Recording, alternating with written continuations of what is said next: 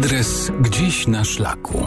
Do najpiękniejszych polskich schronisk zaprasza Albin Marciniak. Dla ludzi chodzących po górach odejście starych schronisk podobne jest do odejścia dawnego wędrowca. Odbiera górą część ich uroku.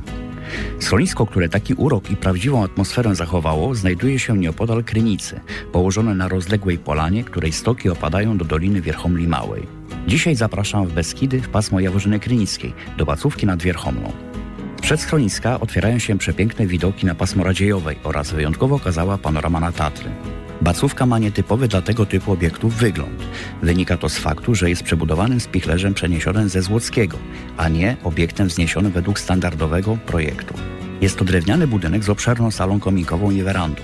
Całość to 40 miejsc noclegowych w pokojach usytuowanych na piętrze budynku oraz w tzw. Tak fińskim domku obok schroniska fińskim, gdyż na tej wysokości można skorzystać z sauny. Istnieje także możliwość rozbicia namiotu. Schronisko leży na tzw. Tak baranim szlaku obiektów serwujących tradycyjne potrawy pasterskie, sery i baraninę.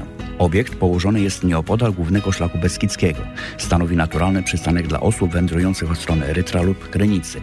Obok schroniska przebiegają również szlaki narciarskie, konne i rowerowe. Dotrzeć tu można zarówno szlakami od Jaworzyny Krynickiej oraz widokowym grzbietem od górnej stacji wyciągu przesełkowego z Wierchomli lub drogą leśną z Wierchomli biegnącą doliną potoku ze Szczawnika. Bacówka nad Wierchomlą niech będzie celem, a wędrówki beskidzkimi szlakami także o tej porze roku mogą być przyjemną drogą do tego celu. Adres gdzieś na szlaku. Radiowy przewodnik po górskich schroniskach w Polsce.